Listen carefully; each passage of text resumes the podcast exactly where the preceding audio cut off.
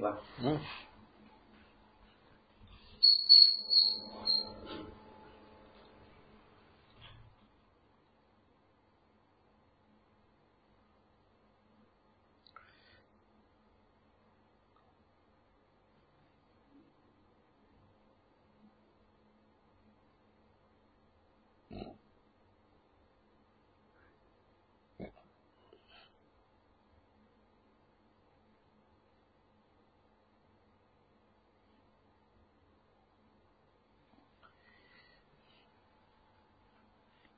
สวัสดีครับ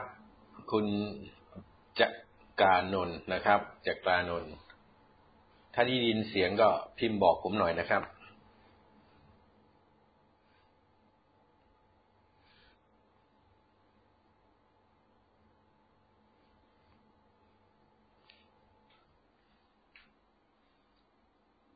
ขอบคุณมากครับ ก็ใกล้ได้เวลา เดี๋ยวเราจะได้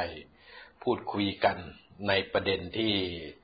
ตั้งหัวข้อไว้วันนี้ ซึ่งน่าจะไม่ค่อยถูกใจ แฟนคลับของพลเอกประยุทธ์สักเท่าไหร่ คุณเชษฐาสมบูรณ์นะครับสวัสดีครับ คือถ้าใครมาฟังทันตอนไลฟ์สดก็ดีนะครับ แต่ว่าถ้าติดธุระหรือมีเอเหตุก็สามารถที่จะ ดูย้อนหลังได้นะครับ สวัสดีครับจ่าชาติครับ คุณถนอม สวัสดีครับ คุณสเวตก็สวัสดีครับถ้าใครมา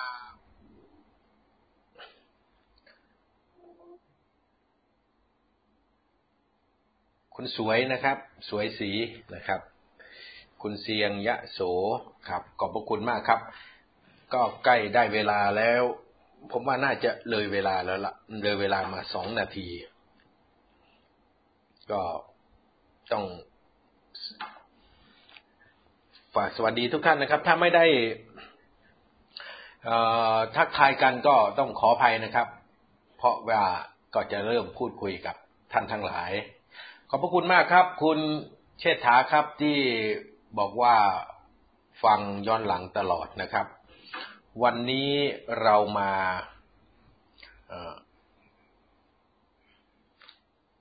เข้าประเด็นที่จะพูดคุยและไล่สดกันวันนี้นะครับ วันนี้ สวัสดีครับ คุณโจเวียน โจเวียนไวนะครับ โจเวียน ประเด็นที่จะพูดคุยไลฟ์สดกันวันนี้นะครับ ก็คือ ประเด็นที่ผมตั้งไว้ว่ากองหนุนนั่งร้านของพลเอกประยุทธ์กำลังพังทลาย ท่านทั้งหลายครับ ที่พูดนี้ไม่ได้จะมาสร้างเรื่องหรือโฆษณาชวนเชื่อใด ๆ ทั้งสิ้น เพราะเรื่องที่เรากำลังพูดกันนี้มีข้อเท็จจริง มีปรากฏการณ์จริง เราไม่ต้องสังเคราะห์อะไรมากครับ เราเห็นจากปรากฏการณ์เห็นจากตัวเป็นๆของคนที่กำลังเเคลื่อนไหวอยู่ตอนนี้นะครับ เราเห็นจากตัวเป็นๆของบุคคลหลายท่าน ที่กำลังเคลื่อนไหว แต่สาเหตุที่กองหนุนนั่งร้านของพลเอกประยุทธ์ พังทลายนั้นไม่ใช่เพิ่งเกิดขึ้น กองหนุนและการนั่งร้านของพลเอกประยุทธ์ที่ก่อขึ้น เพื่อให้ตนเองอยู่ในอำนาจหลังวันที่ 22 พฤษภาคม 2 5 2557นั้น ค่อยๆ พังทลาย ลงเรื่อยๆ ท่านทั้งหลายครับ เริ่มต้นที่มีคนส่งสัญญาณว่ากองหนุนหมดแล้ว คนส่งสัญญาณก็คืออดีตประธานองคมนตรี ก็คือพลเอกเปรมตินสูลานนท์ท่านพูดหลังจากนั้นไม่นานท่านก็เสียชีวิตลงว่า กองหนุนไม่เหลือแล้ว และสิ่งที่จะเรียกกองหนุนให้กลับมาสนับสนุนพลเอกประยุทธ์อยู่ก็คือการทำงานที่ยึดถือประโยชน์ของชาติเป็นที่ตั้ง และก็ปรากฏชัดครับว่า หลังจากคำเตือนของพลเอกเปรม ตินสุวรานนท์อดีตประธานองคมนตรีพลเอกประยุทธ์ก็รับฟัง เข้าหูซ้าย ทะลุหูขวา ไม่ได้อีนังขังขอบกับสิ่งที่พลเอกเปรมท่านได้เตือนพลเอกประยุทธ์ในวันที่เข้าไปอวยพรว่ากองหนุนไม่เหลือแล้ว ภาพที่พลเอกประยุทธ์ได้ทำมาโดยตลอดนั้นก็คือ การทำตามยุทธวิธี เสร็จนาฆ่าโคถึก เสร็จศึกฆ่าขุนพลไม่มีใครที่จะทำแบบพลเอกประยุทธ์เลย แม้แต่อดีตผู้นำการรัฐประหารในอดีต ไม่ว่าจะเป็นพลเอกสุนทรคงสมพงษ์ท่านยึดหลัก ไม่ฆ่าน้อง ไม่ฟ้องนาย ไม่ขายเพื่อน ถึงแม้จะหมดอำนาจวาสนาไป ผู้คนก็ยังเคารพและก็ให้เกียรติ เพราะยึดหลัก ไม่ฆ่าน้อง ไม่ฟ้องนาย ไม่ขายเพื่อน ถูกหรือไม่ หลักนี้ยังไม่มีใครสามารถจะพิสูจน์ได้จริง แต่สิ่งที่พลเอกประยุทธ์ทำไม่ใช่เรื่องไม่ ฟ้องนายไม่ขายเพื่อน หรือไม่ฆ่าน้องพลเอกประยุทธ์ตีฆ่าทุกคนที่ออกจากแวดวงสามปอสามปอก็คือพลเอกประยุทธ์พลเอกประวิตย์แล้วก็พลเอกอนุพงศ์ที่ชื่อเล่นมาป๊อกเนี่ยถ้าใครก็ตามที่ออกจากแวดวงสามท่านนี้สามเกิดหัวแข็งของเขาเนี่ย เขาก็จะถือว่าเป็นเหมือนหอกข้างแค่ตลอด เพราะแค่ตัวนี้เนี่ยนั่งได้แค่สามคน ก็คือตัวประยุทธ์ตัวประวิตย์ตัวพลเอกอนุพงศ์สามคนนี้คือรวมกัน ท่านทั้งหลายครับหอกข้างแค่ตัวแรกที่กลุ่มสามปอกำจัดออกไปก็คือหม่อมอุ๋ยหรือหม่อมราชวงศ์ ปิดิยาธรเทวกุลจัดการเลย เวลาเอาเข้ามาใช้งานในการฟื้นฟูเศรษฐกิจ เอาเข้ามา แต่พอเขาไม่ปฏิบัติตามในเรื่องความประสงค์ ซึ่งพลเอกประยุทธ์ได้พูดกับหม่อมราชวงศ์ปิดิยาธรและหม่อมราชวงศ์ปิดิยาธรมาพูดต่อ นั่นคือสั่งให้ทำในสิ่งที่เขาไม่อยากทำซึ่งก็เกี่ยวกับ การบริหารราชการแผ่นดินที่ไม่ได้ยึดหลักธรรมาภิบาล เอื้อต่อฝ่ายใดฝ่ายหนึ่ง ไปดูข่าวย้อนหลังได้ครับมอมอุ้ยได้เขียนเปิดเผยความเลวร้ายในการบริหารราชการของพลเอกประยุทธ์ และก็แก๊งของเขาเนี่ยว่าอย่างละเอียด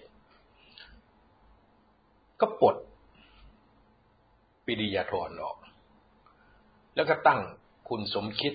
ร้อมกับคณะสี่กุมารเข้ามา ดูแลด้านเศรษฐกิจ พอถึงวันหนึ่ง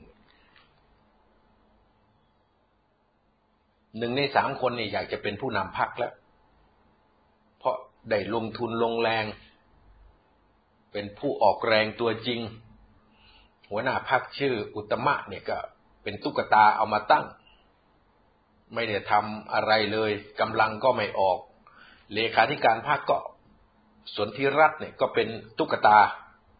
ก็ถึงเวลาที่เจ้าของพรรคตัวจริง ก็คนในสามปอนี่แหละครับ ต้องการที่จะกระชับอำนาจ ก็จัดการห่อข้างแค่อย่างสมคิด เวลาจะไล่ออกเนี่ย โทรศัพท์ไปบอกเลยนะครับบอกให้ออกไปเลย ท่านทั้งหลายเห็นไหมครับ กลุ่มนี้เขาไม่ยอมให้ใครมานั่ง แค่ตัวนี้ เว้นแต่เขาสามคนเท่านั้น จัดการหม่อมอุ๋ยจัดการกลุ่มสมคิด และก็สี่กุมารในกลุ่มเดียวกัน หลังจากนั้นพอกบปสรู้สึกว่าไม่อยู่ในโอวาทหนึ่งในแกนนำกปปสซึ่งเป็นบัญชีรายชื่อ ทบจะเป็นเบอร์หนึ่งนะครับ ถ้าผมจำไม่ผิด ถ้าผิดก็ขออภัย นัตพงศ์ทิพสุวรรณน่าจะเป็นบัญชีรายชื่อเบอร์หนึ่งของพรรคพลังประชารัฐ ถูกชูตัวว่าจะเป็นผู้นำพลังประชารัฐในอนาคต แต่วันหนึ่งไม่ได้อยู่ในโอวาทเขา ไม่ได้อยู่ในโอวาทของคนสามคนนี้ ต้องการประสงค์ที่จะส่งภรรยา ลงสมัครผู้ว่ากรุงเทพมหานคร แล้วก็ออกตะเวนท่านทั้งหลายครับ ขบวนการกำจัดหอกข้างแค่ เสร็จนาฆ่าโคถึก เสร็จศึกฆ่าขนผลก็เริ่มขึ้น มีการส่งข้อมูลลับๆ ให้พักฝ่ายค้าน โจมตีนัตพลอย่างรุนแรงและต่อเนื่อง ก็ต้องเปิดเผยไว้เป็นหลักฐานว่า ไอ้คนที่ส่งข้อมูลของรัฐมนตรีว่าการกระทรวงศึกษาให้กับพรรคฝ่ายค้านส่วนใหญ่ก็อยู่ในพรรคแกนนำของรัฐบาล ก็ส่งไปให้ แล้วถ้าหากว่าคนที่มันบงการพักอยู่ ไม่หือไม่อือ ไม่เห็นด้วยไม่หลับตาข้างหนึ่ง ข้อมูลเหล่านี้จะถูกส่งออกไป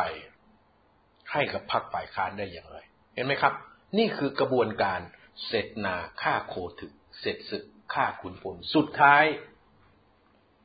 กปปสก็หลุดออกจากการหนุนรัฐบาล และก็หลุดถาวรจากตำแหน่งทางการเมือง จากคดี ชุมนุมชัดดาวกรุงเทพ ท่านทั้งหลายครับ วิธีการของกลุ่มพลเอกประยุทธ์ ที่ผมไล่เลียงมาให้เห็น ใครก็ตามที่พยายามทำตัวเป็นหอกข้างแค่ไม่ได้อยู่ในโอวาทต้องถูกกำจัด เสร็จนาฆ่าโคถึก เสร็จศึกฆ่าขุนพลดังที่เคยเห็นมา แต่เรามาตีความหมาย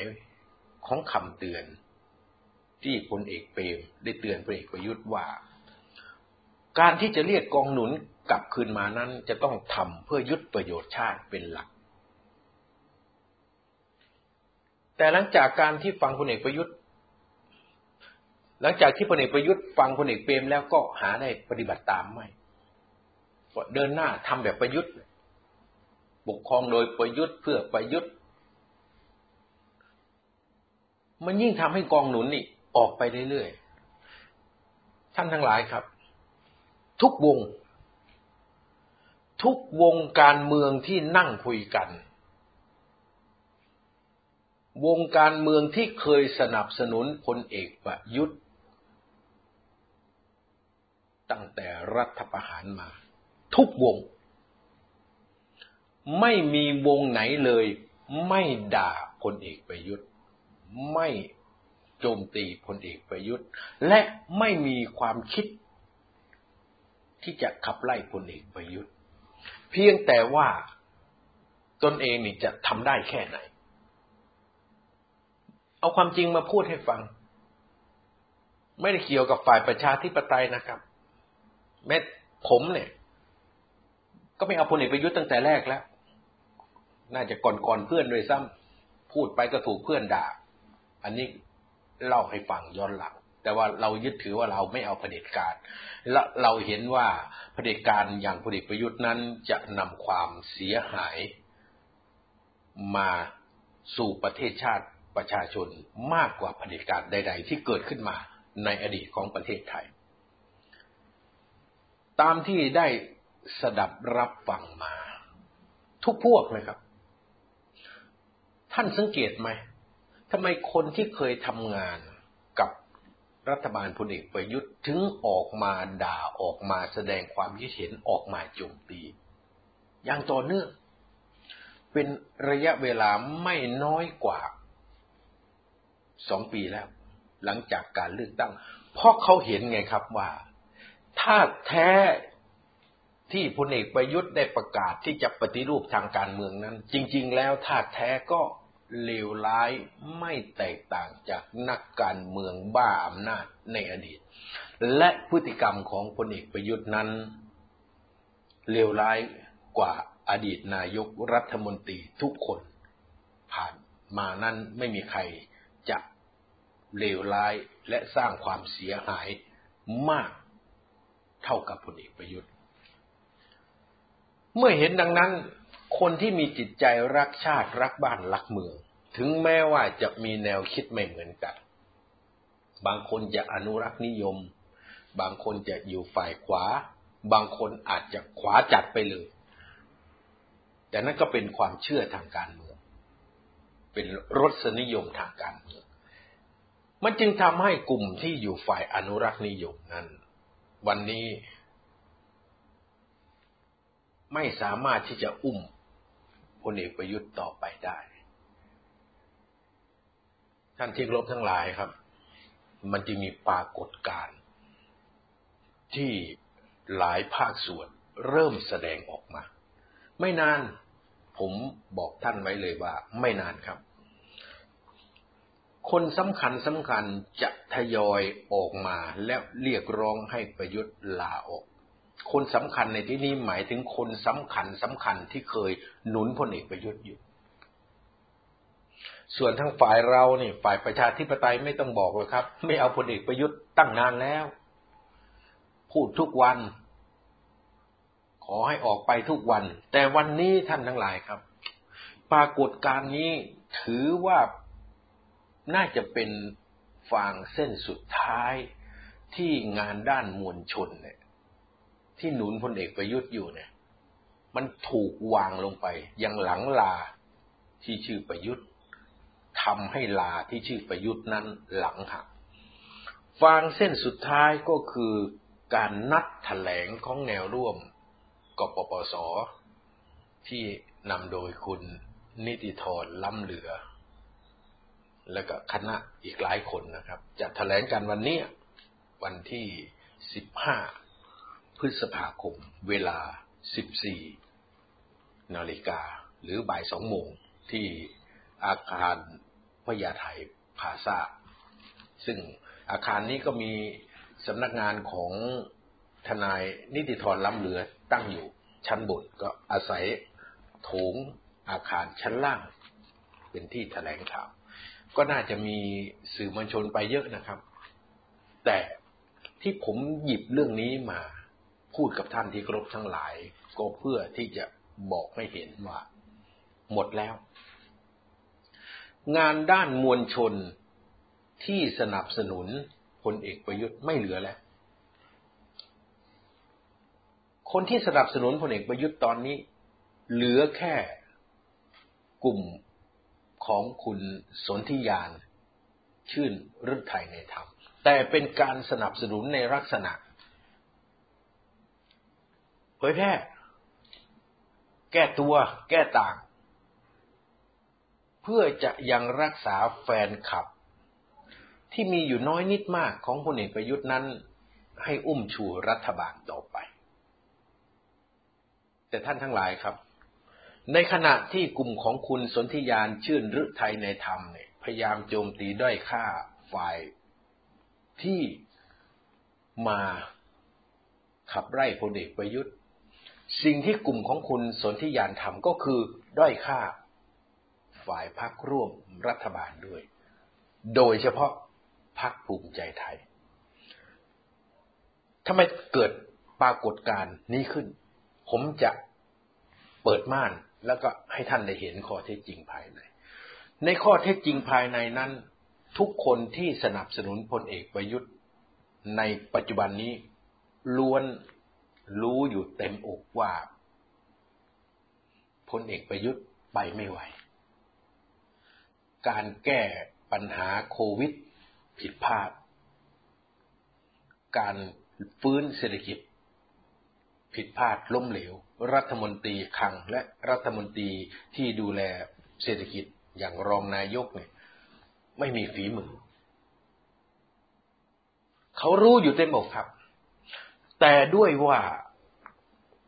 ต้องรักษาอำนาจเผด็จการของกลุ่มสามปอไว้ เพราะตนเองได้ประโยชน์ ประโยชน์ที่เอื้อต่อธุรกิจของตนเองที่ทำอยู่ตอนนี้ จึงรักษาไว้ แต่ก็เห็นแล้วว่าไปไม่รอด ก็เลยวางหมากสกัดกั้น คนที่จะขึ้นมามีอำนาจใหม่ ซึ่งโอกาสที่พลเอกประยุทธ์ จะหัวขมำหรือตกเก้าอี้ในเดือนสองเดือนนี้มีสูงมาก ถ้าเป็นไปตามกฎหมายรัฐธรรมนูญนั้น มันก็มีอยู่สองวิธีก็คือยุบสภาหรือไม่ก็ลาออก ซึ่งตัวพลเอกประยุทธ์เอง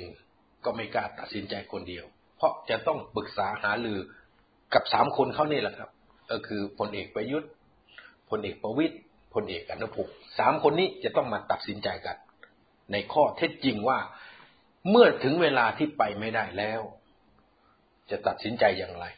จะยุบสภาหรือจะลาออกพลเอกประยุทธ์ไม่ตัดสินใจคนเดียว อย่างในกรณีที่จะต้องตัดสินใจ โอกาสที่หนึ่งในสาม ที่อยู่กับพลเอกประยุทธ์ ต้องการที่จะให้พลเอกประยุทธ์ตัดสินใจโดยการเลือกการลาออกนั้นมีสูงมาก พูดตรงๆก็คือตัวพลเอกประวิตยวงสุวรรณต้องการให้พลเอกประยุทธ์ตัดสินใจแก้ปัญหาโดยการลาออก ท่านทั้งหลายฟังผมแล้วอ้าวแล้วลาออก คณะรัฐมนตรีก็ต้องหมดสภาพไป หมดสภาพไป ก็จะต้องตั้งรัฐมนตรีนายกคนใหม่ภายในสิบห้าวันตามรัฐธรรมนูญ และพลเอกประวิตยจะได้ประโยชน์ตรงไหน ท่านทั้งหลายครับ การลาออกของพลเอกประยุทธ์จะทำให้พลเอกประวิตยมีประโยชน์ทางการเมืองสูงสุด แต่ถ้าพลเอกประยุทธ์ยุบสภา มันจะเกิดความไม่แน่นอนทางการเมืองขึ้น เพราะอำนาจการตัดสินใจมันจะถูกโยนไปให้ประชาชนทั้งประเทศ ท่านทั้งหลายครับ มีการใช้หน่วยงานของฝ่ายความมั่นคง ทั้งสีเขียว ทั้งสีน้ำเงิน สีฟ้า สีเทา ทั้งสีเขียวและสีเทา ออกสำรวจความเป็นจริง ว่าถ้าเลือกตั้งเที่ยวนี้เนี่ย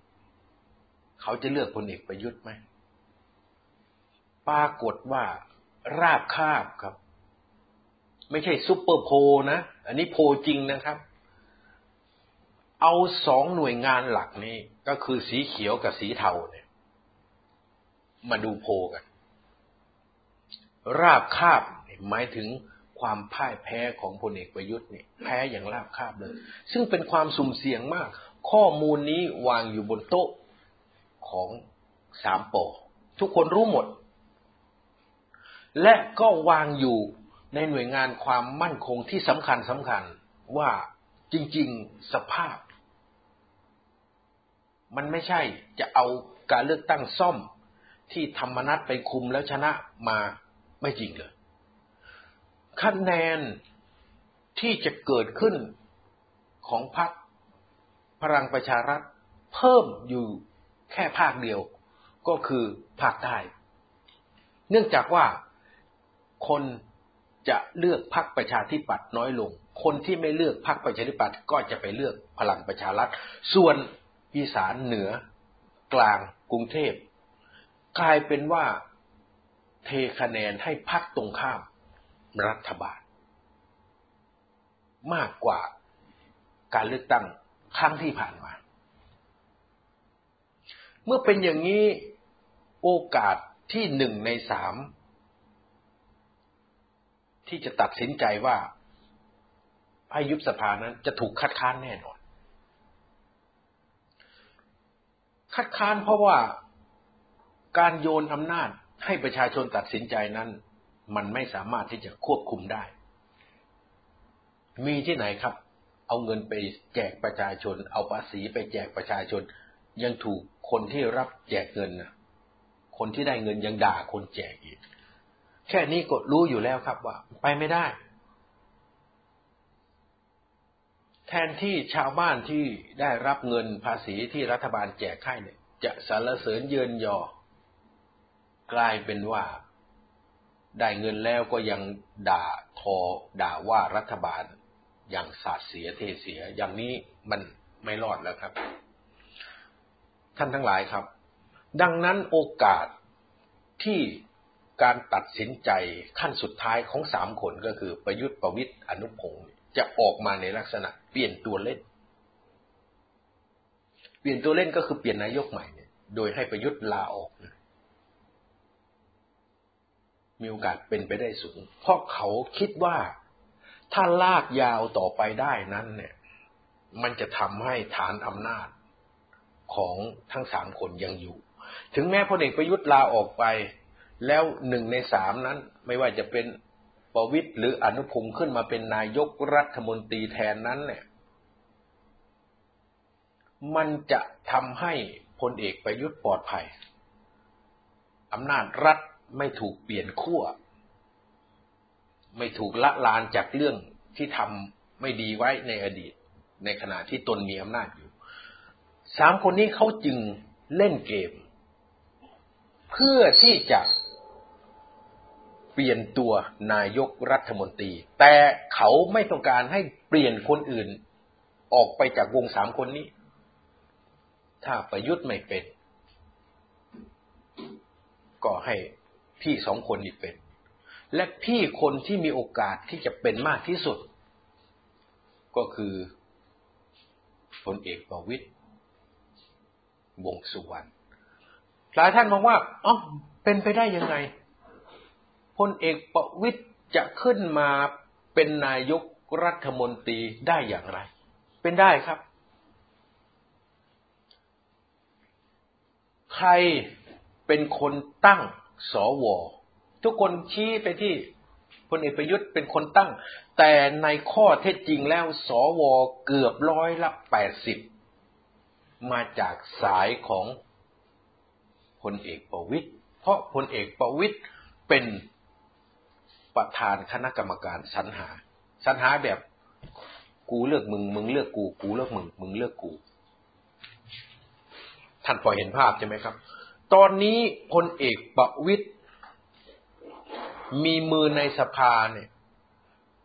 พลังประชารัฐร้อยเศษ และทำไม จึงต้องเปลี่ยนเลขาธิการพักพลังประชารัฐจากอนุชานาคาสายเป็นธรรมนัต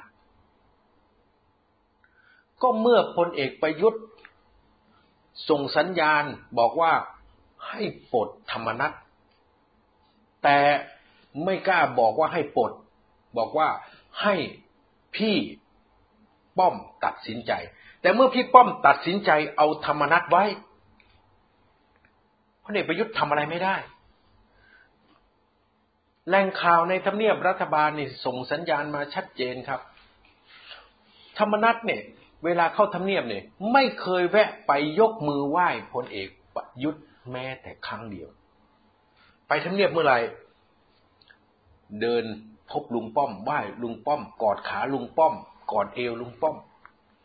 ชีวิตนี้ถวายแด่ลุงป้อมแล้ว ลุงป้อมหรือพลเอกประวิตยเนี่ย ก็เลยคุมพักพลังประชารัฐอย่างเต็มที่ สภาพตอนนี้พลเอกประยุทธ์อยู่เพราะว่ามีภาพลักษณ์ดีในอดีตหนุนด้วยเมือมวลชนในอดีต แต่ปัจจุบันไอ้ภาพลักษณ์ดีในอดีต และมวลชนในอดีตนี้หมดไปแล้ว ดุลอำนาจที่นับมือนะครับ ไม่ถูกใจเราละ เพราะเรามองว่ารัฐบาลชุดนี้ สภาชุดนี้มันเป็นสภาเผด็จการ แต่ในกฎหมายที่เขาเขียนไว้ ซึ่งเป็นรัฐธรรมนูญเผด็จการ หรือรัฐธรรมนูญโจรนี่ มันเขียนไว้ให้เขามีอำนาจสองร้อยสี่สิบคนจากสมาชิกวุฒิสภาเป็นของพลเอกประวิตยอีกหนึ่งร้อย สามสิบสี่สิบคน ในสภาผู้แทนราษฎร เป็นของพลเอกประวิตยพลเอกประวิตยมีเสียงอยู่ในมือวันนี้เกือบสี่ร้อยเสียงนะครับ แต่คู่แข่งพลเอกประวิตยเนี่ย ไม่ใช่ใครอื่นเลยอนุทินชาญวีรกูล คือคู่แข่งในคู่อำนาจที่เป็นรัฐบาลอยู่ปัจจุบัน เพราะการเลือกอนุทิน ซึ่งตามกฎหมายมันเลือกได้ง่ายกว่า ง่ายกว่าหมายถึงว่า ถ้าประยุทธ์ลาออกก็เรียกประชุม แล้วก็เสนอชื่อแคนดิเดตนายกตามที่ได้เสนอไว้แล้ว ก็คืออนุทิน ซึ่งมีคุณสมบัติครบส่วนอภิสิทธิ์เนี่ยก็มีแต่คนละขั้วกับพลเอกประยุทธ์ ส่วนพักฝ่ายค้าน สุดารัตชัดชาติ แล้วก็ชัยเกษมน่ะ พวกนี้เขาไม่เอาอยู่แล้ว ก็เหลืออนุทินคนเดียว และอนุทินวันนี้ก็เป็นพักลำดับสองของพักร่วมรัฐบาล อันดับหนึ่งคือพลังประชารัฐ การเลือกอนุทินเป็นนายกในการโหวตครั้งแรกนี่มันง่าย เพราะว่าถ้าจะโหวตเลือกอนุทินเลยเนี่ยก็ใช้เสียงมากกว่า376 ปัจจุบันก็จะลดลงมาเพราะจำนวนของผู้แทนราษฎรลดลง และจำนวนของสมาชิกวุฒิสภาก็ลดลง ง่ายเพราะโหวตครั้งเดียว แต่ถ้าหากไม่อยากเลือก อนุทินเป็นนายก ก็ต้องมาประชุมอยู่สองรอบสองรอบคืออะไรครับ จะต้องมีการเข้าชื่อกันของสมาชิกทั้งสองสภาเนี่ยมากกว่าครึ่งหนึ่ง ให้ประธานชวน เพื่อที่จะให้ประธานชวนเรียกประชุม เรียกประชุมในเรื่องจะของดเว้นการใช้รัฐธรรมนูญ ที่จะต้องเลือกอนุทินเนี่ย มาตรา272วรรคหนึ่งเนี่ย ให้มาใช้วรรคสองก็คือคนที่อยู่นอกบัญชี นอกบัญชีนะครับ แคนดิเดตที่พรรคการเมืองเสนอไป เมื่อเรียกประชุมแล้วจะต้องมีเสียงสามสองในสามของจำนวนสมาชิกรัฐสภา ถ้าเต็มก็เจ็ดร้อยห้าสิบถ้าเต็มก็ห้าร้อยนะครับ อันนี้อาจจะเป็นสี่ร้อยเก้าสิบเศษๆมากกว่าสองในสามเห็นชอบให้มาใช้มาตรา272วรรคสอง ท่านทั้งหลายครับ ตรงนี้มันก็จะทำให้ ข้อกำหนดที่จะต้องใช้รายชื่อที่เป็นแคนดิเดตนายกรัฐมนตรีนั้นตกไป ก็ใครก็ได้ครับ ที่สมาชิกสภาผู้แทนราษฎร และสมาชิกวุฒิสภา เสนอแล้วให้โหวตโหวตเท่าไหร่ครับ ก็มาโหวตตามวรรคหนึ่งไงมากกว่าสามร้อยเจ็ดสิบหก ขั้นตอนมันเพิ่มขึ้น ตรงนี้เนี่ยมีคนที่อยู่รอบข้างพลเอกประวิตยเนี่ย อยากให้เกิดขึ้น เพราะมันจะสืบทอดอำนาจการบริหาร คือเปลี่ยนเฉพาะนายกจากพลเอกประยุทธ์ เป็นพลเอกประวิตยแต่โครงสร้างอำนาจทุกอย่าง ไม่เปลี่ยนแปลงมากนะเขาก็เดินไปได้ นี่คือสิ่งที่ถึงทางตันแล้ว ถ้าเขามาประชุมกันสามคน เขาจะเลือกทางนี้ คือให้น้องตู่ลาออก แล้วพี่ป้อมจะขึ้นเป็นนายกรัฐมนตรีเองหลายคนบอกว่า โอ้อย่างนั้นประชาชนจะออกมาประท้วงกัน ก็เป็นเรื่องอีกเรื่องหนึ่งครับ แต่เรื่องนี้เขาเขาเป็นก่อนไงเหมือนท่านเฉลิมบอกว่า เป็นนายกสามวันมันจะรัฐประหารมันจะปฏิวัติก็ยอมไงอันนี้เขาก็ต้องการเป็นไงครับ และคนอย่างคนเอกประวิตยเนี่ย เป็นตัวเดินเกม เป็นเพย์เมเกอร์คนสำคัญ เป็นคนเล่นอยู่หลังฉากตลอด ยอมกระทั่ง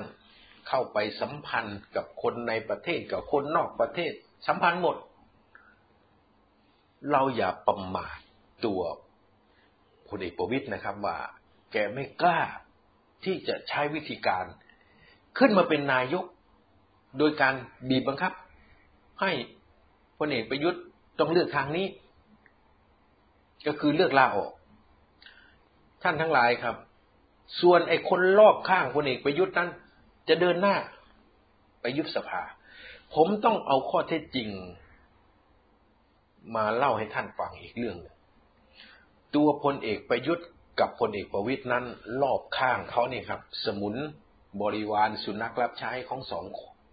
สองท่านนี้นี่ ไม่ถูกกันนะครับทะเลาะกันตลอด อย่างกรณีตั้งแต่โจ๊กหวานเจี๊ยบมาเนี่ยนะครับ ที่มันโผล่ให้เห็น เป็นยอดภูเขาน้ำแข็งนะแต่ตอนนี้ก็ยังขัดแย้งกันตลอด สมุนบริวารสุนัขรับใช้ประยุทธ์ก็คิดทางหนึ่ง สมุนบริวารสุนัขรับใช้พลเอกประวิตยก็คิดทางหนึ่งคบเหลี่ยมกันตลอด นี่คือรายละเอียดเอามาเล่าให้ท่านทั้งหลายฟังท่านที่รบครับ ดังนั้นเนี่ย ในวิกฤตที่จะเดินไปข้างหน้านี้ ถามทุกคนเนี่ย รู้ว่าพลเอกประยุทธ์ แก้ปัญหาไม่สำเร็จหรอกต้องบอก พี่น้องประชาชนที่ยังเชื่ออย่างงมงายว่าพลเอกประยุทธ์จะทำสำเร็จนั้น ขอให้ท่านเลิกเชื่อเถอะครับ ยังไงก็ไม่มีทางจะแก้ปัญหาโควิด ไม่มีทางจะป้องกันการระบาดได้สำเร็จ และไม่มีทางจะฉีดวัคซีนตามแผนที่วางไว้ได้สำเร็จเช่นเดียวกัน ส่วนการฟื้นเศรษฐกิจนั้นก็ โยนทะเลไปได้เลยครับ แผนของพลเอกประยุทธ์ไม่สามารถจะทำได้ และศักยภาพของพลเอกประยุทธ์พร้อมกับสมุนขี้ข้าและสุนัขรับใช้ของพลเอกประยุทธ์ก็ไม่มีความสามารถจะทำได้ เหตุการณ์นี้จะปรากฏชัดขึ้นประมาณช่วงปลายเดือนนี้นะครับ ต่อถึงเดือนมิถุนายน ท่านที่รบทั้งหลายครับ สภาพตอนนี้ ย้อนกลับไปทำไมกลุ่มของคุณสนธิยานชื่นฤทัยในธรรม จึงซัดอนุทิน ซัดศักสยามแบบไม่มีชิ้นดี ก็ถามจริง ๆ อนุทินกับศักสยามก็ไม่มีคุณภาพนะครับ ก็สมควรที่จะถูกด่าแล้วล่ะ แต่การถูกด่านั้นเนี่ย มันมี วัตถุประสงค์แฝงทางการเมืองอยู่ คือกลุ่มคุณสนธิยานนี่ก็ต้องการให้อำนาจนี่ยังอยู่ในกลุ่มสามปอนี่ออกจากประยุทธ์ไปก็ให้อยู่กับประวิตยนี่นี่คือสิ่งที่มันกำลังเดินไป ถามว่าประชาชนได้ประโยชน์อะไรไหมครับ ก็ไม่แน่ใจเหมือนกันนะครับว่าถ้านายกรัฐมนตรีคนใหม่เป็นพลเอกประวิตยนั้นประชาชนจะได้ประโยชน์อะไรมากกว่า ประยุทธ์เป็นนายกรัฐมนตรี ส่วนตัวผมเชื่อว่าก็ไม่แตกต่างกันนะครับ เราก็อาจจะมีตัวตลกที่หน้าด้านคนใหม่ มาเป็นนายกรัฐมนตรี แต่กฎหมายมันเขียนไว้อย่างนั้นนะครับทำยังไงได้ กฎหมายมันเขียนไว้ มันเป็นกฎหมายเผด็จการ รัฐธรรมนูญเผด็จการมันเขียนไว้อย่างนั้น แล้วเราจะทำอย่างไร นี่คือคำถามที่ท่านทั้งหลายก็อยากจะฟังคำตอบนะครับ ว่าจะทำอย่างไร เขาเดินเกมไปอย่างนี้ล่ะ ไม่ผิดไปจากนี้หรอกครับ ไม่ลาออกก็ยุบสภามีแค่สองอย่างเนี่ย จะเกิดขึ้นตอนไหนแค่นั้น แต่ถ้าข้อมูลวงในสามปอนี่เขาจะตัดสินใจให้ประยุทธ์ลาออก เว้นที่แต่ว่าประยุทธ์เกิดบ้าดีเดือดขึ้นมาไปยุบสภา และวันนั้นก็พังทั้งหมด ท่านทั้งหลายครับประชาชนจะทำอย่างไร ผมว่าตอนนี้ประชาชนควรที่จะตัดสินใจได้แล้วนะครับ ว่ามันหยุดเลิก ที่เราจะเอาเรื่องของคนอื่นมาทะเลาะกัน เข้าใจไหมครับ เราควรที่จะยุติและเลิกที่จะเอาเรื่องของคนอื่นมาทะเลาะกัน เรื่องของคนอื่นก็คือเรื่องของประยุทธ์ ดีไม่ดี ซึ่ง สภาพเราก็รู้อยู่แล้วว่าประยุทธ์เป็นคนดีหรือคนไม่ดี เป็นคนมีความสามารถหรือไม่มีความสามารถ รัฐบาลชุดนี้มีความสามารถ หรือไม่มีความสามารถเนี่ยเรารู้อยู่แล้ว เราควรจะทำเพื่อตัวเราเอง การจะทำเพื่อตัวของประชาชนเองนั้น ก็ควรที่จะต้องเร่งรัด ให้เกิดการเปลี่ยนแปลงทางการเมืองให้เร็วกว่าที่ พลเอกประยุทธ์พลเอกประวิตยหรืออนุพงศ์วางแผนไว้ทำไมต้องบอกอย่างนี้ครับ เพราะถ้าปล่อยให้เขาเดินเกมไปอย่างนี้เนี่ย ความทุกข์ยากมันตกอยู่กับประชาชนทั้งประเทศ เราจะไปไม่ไหว พวกนั้นเนี่ย มีเงินเดือน มีค่ารับใช้ มีสมุน มีขี้ข้ามีสุนัขคอยดูแล ประชาชนไม่มีอะไรครับท่านทั้งหลายครับ เดือดร้อนมาก ดังนั้นการที่จะทำให้อำนาจของกลุ่มเหล่านี้นี่มันสิ้นสุดลงโดยเร็วนะมันจะเป็นประโยชน์ต่อประชาชน ถามว่าถ้าพลเอกประยุทธ์ ยุบสภาวันนี้เป็นประโยชน์ไหมเป็นประโยชน์มากครับ เพราะประชาชนจะได้รวมพลังกันตัดสินใจเปลี่ยนทางการเมืองเสียที เลือกตั้งตามกติกาแบบโจรที่เขาเขียนไว้นี่ก็เลือกครับ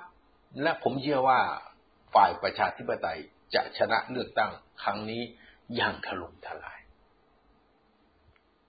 หากพลเอกประยุทธ์ไม่ยุบสภาล่ะ ถ้าเขาลาออกล่ะ ผมเชื่อว่าถ้าประชาชนมาร่วมไม้ร่วมมือกัน อย่าด้อยค่ากัน ใครที่ต้องการจะไล่พลเอกประยุทธ์ ใครที่ต้องการที่จะกดดันให้พลเอกประยุทธ์ สละอำนาจโดยเร็วที่สุด ร่วมมือกันครับ ไม่ต้องไปด้อยค่ากัน ไม่มีใครทำถูกทั้งหมด ไม่มีใครทำผิดทั้งหมด แต่ถ้าคนที่ไม่เคยทำเลย มาวิพากษ์วิจารณ์คนเคยทำมันก็เป็นเรื่องที่เราไม่ควรที่จะให้น้ำหนัก แต่เมื่อทุกคนได้มาร่วมกัน เมื่อก่อนอดีตวางไว้ก่อน ยกไว้ก่อน เอาปัจจุบัน ปัจจุบันหากเราได้ร่วมมือกัน ยึดถือประโยชน์ของชาติ ประชาชนจะยึด ถือประโยชน์ของชาติมากกว่าพลเอกประยุทธ์พลเอกประวิตยพลเอกอนุพงศ์แน่นอน เพราะประโยชน์ของประชาชนเป็นใหญ่ไงครับ แต่พวกนั้นประโยชน์ของกูเป็นใหญ่ มันแตกต่างกันอย่างสิ้นเชิง ท่านทั้งหลายครับ หากประชาชนได้มาตัดสินใจรวมกัน ร่วมมือกัน ผมว่าต่อให้สามปอเนี่ย หรือพลเอกประวิตยเนี่ย มีสวอยู่ในมือสองร้อยสี่สิบคน มีสสอยู่ในมือร้อยสี่สิบคนเนี่ย ก็ไม่อาจที่จะทานพลังของประชาชนที่ต้องการจะรักษาชาติบ้านเมือง ให้มันดี ไม่ให้มันพังทลายคามือการสืบทอดอำนาจจากประยุทธ์ไปประวิทย์สู้กันครับ สู้กันตามหลักประชาธิปไตยนี่แหละแต่เราต้องมั่นคงร่วมมือกัน การปฏิเสธไม่เอาพลเอกประยุทธ์ ควรที่จะต้องแสดงเจตนารมณ์ปฏิเสธไม่เอาการสืบทอดอำนาจของแก๊งสามปอด้วย ซึ่งก็จะมีการพูดกันในอนาคต แต่วันนี้ขั้นที่หนึ่งเราต้องเปิดโอกาสวางใจให้เป็นกลางและยอมรับพี่น้องประชาชนทุกภาคส่วน ที่เห็นตรงกับเราว่าประยุทธ์ ต้องออกจากอำนาจเร็วที่สุด อย่าปล่อยให้ประยุทธ์กับประวิทย์เดินเกมทอดยาวไปตามที่เขาต้องการ เพราะประชาชนจะเสียโอกาส ประเทศชาติจะเสียหาย ประชาชนต้องเป็นผู้กำหนดเกมกำหนดระยะเวลากำหนดช่วงเวลาในการพิฆาตหรือโค่นเผด็จการพวกนี้ ท่านทั้งหลายครับ วันนี้สิ่งที่เราจะต้องพูดกัน และย้ำกันเป็นประด็น ประเด็นสุดท้ายก็คือว่า เปิดใจให้กว้าง ปล่อยวางอดีต และร่วมกันเดินหน้าโค่นเผด็จการ ระบบประยุทธ์ให้สิ้นซากรับทุกฝ่ายครับ เข้ามาร่วมกัน ในอดีตเป็นอย่างไร ปล่อยวางไว้ก่อนครับ อย่าด่าทอกันเอง อย่าด้อยค่ากันเอง และปล่อยให้เผด็จการเสวยสุข ประชาชนต้องร่วมไม้ร่วมมือกัน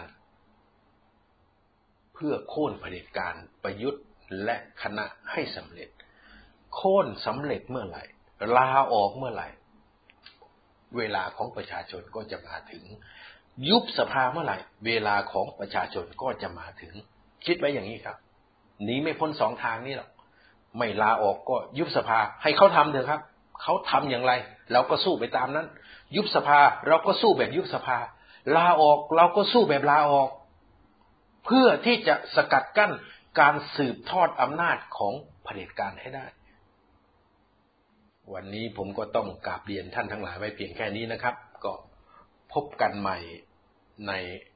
พรุ่งนี้นะครับ ในวันพรุ่งนี้เดี๋ยวพบกันใหม่อีกครั้งหนึ่งวันนี้ขอกราบสวัสดีทุกท่านครับ สวัสดีครับ